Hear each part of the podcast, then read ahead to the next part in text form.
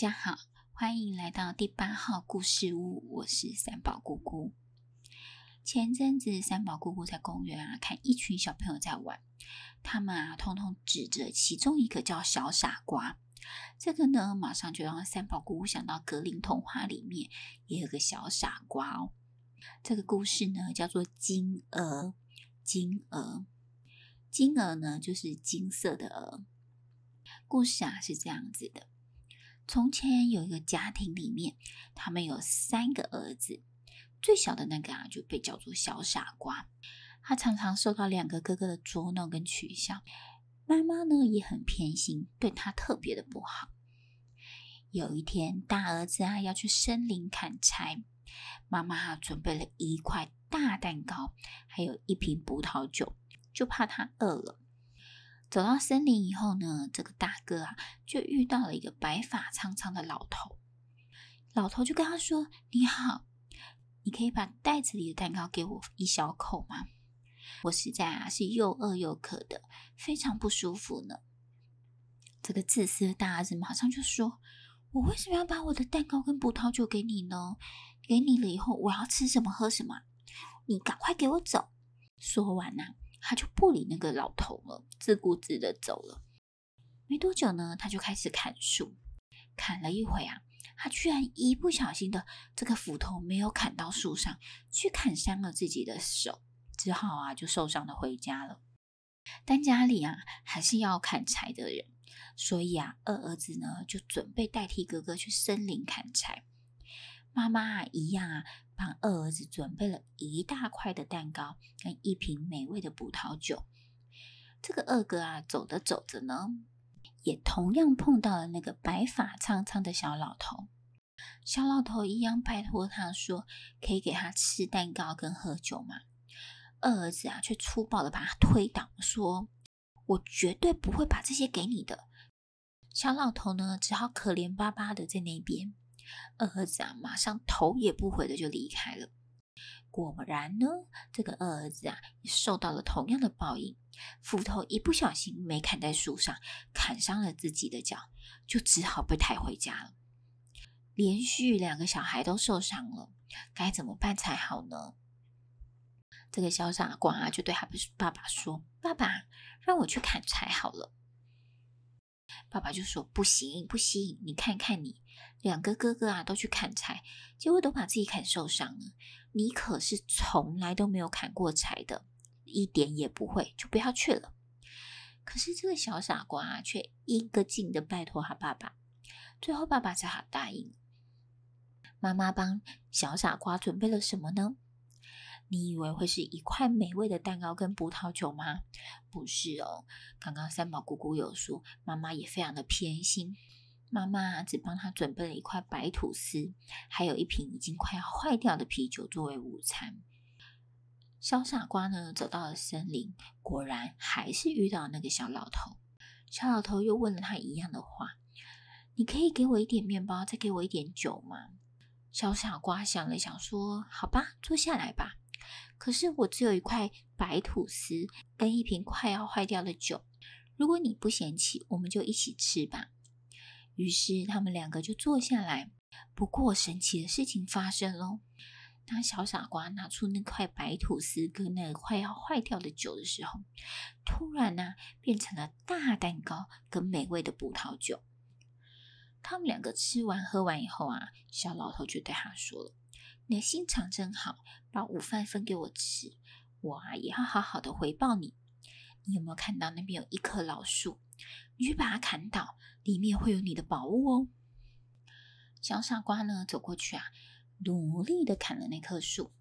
就在树倒地的那一刻啊，有一只非常非常大的鹅在里面，浑身上下的羽毛都是金色的。他抱起，那只金鹅啊，太惊讶。他从来没有看过这样金色的羽毛。不过啊，天色也晚了，他根本来不及回家，他就走到了一间旅店，想要在那边过一个晚上再回家。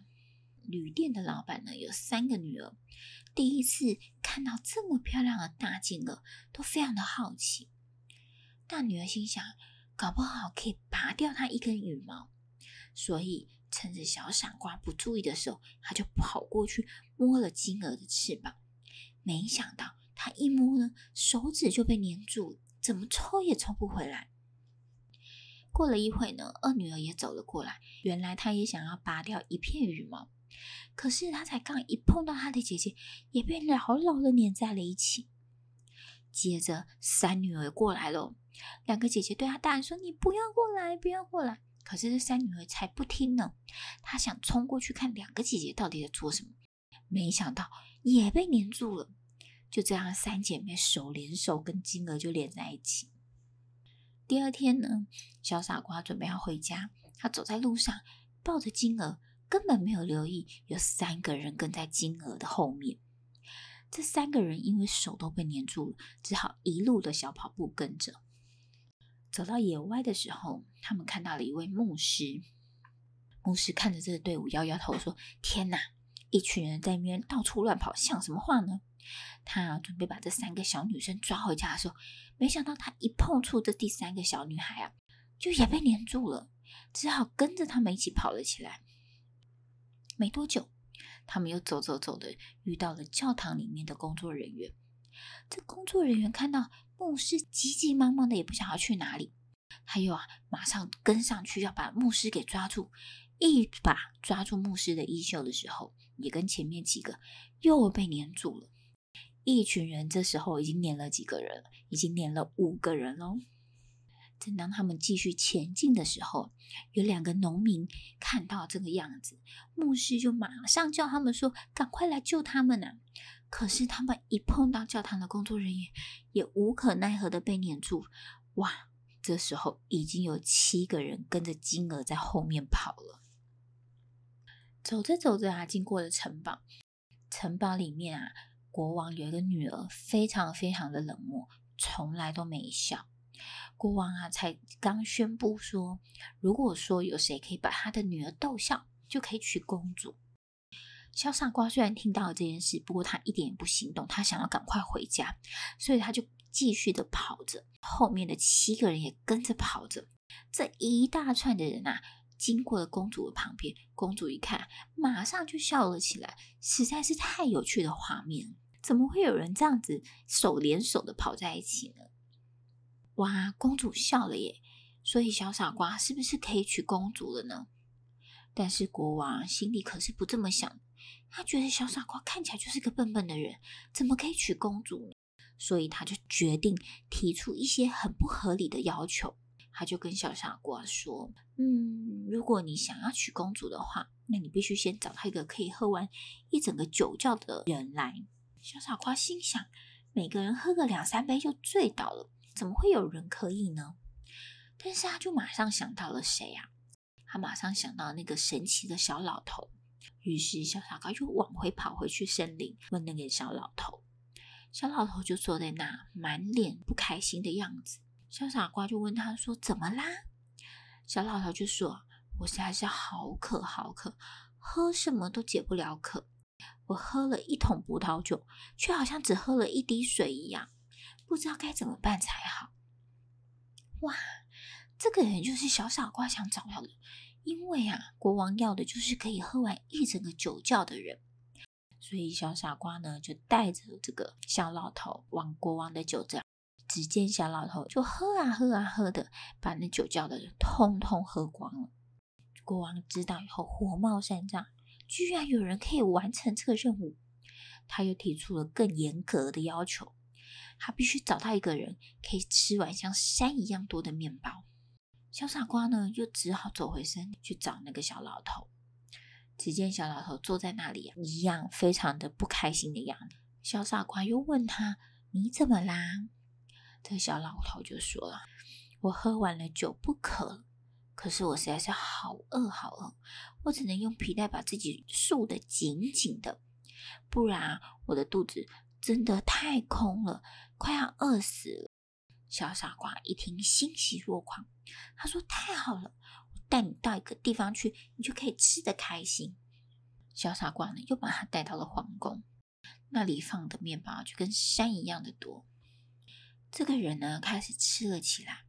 不到一天的时间呢、面包山就不见了。国王觉得吃跟喝都难不倒小傻瓜，他一定要找一个最不可能完成的。他就跟小傻瓜说：“我们的国家虽然很强大，不过我还是想要一艘可以在海上跟陆上都能行驶的船。你呢，开一艘这样的船来见我，我就把公主嫁给你吧。”在海上跟陆地上都可以行驶的船，这实在是太强人所难了吧？小傻瓜呢，又马上去了森林，他又看到了那个白发苍苍的小老头。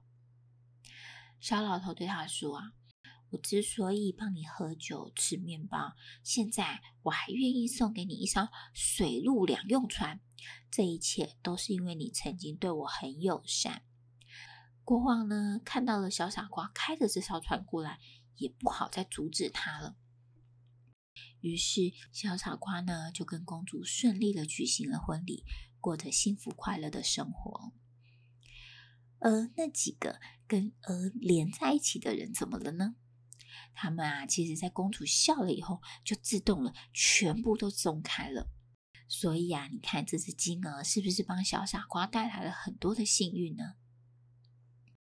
这个故事啊，其实虽然讲的是好心有好报，但是每次啊，一讲到这个一堆人跟小金鹅连在一起的时候，就觉得真的是非常非常好笑的一个画面。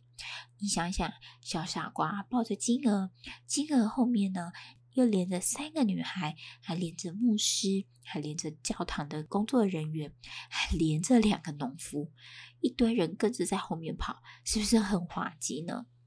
小朋友最喜欢这个故事的哪一部分呢？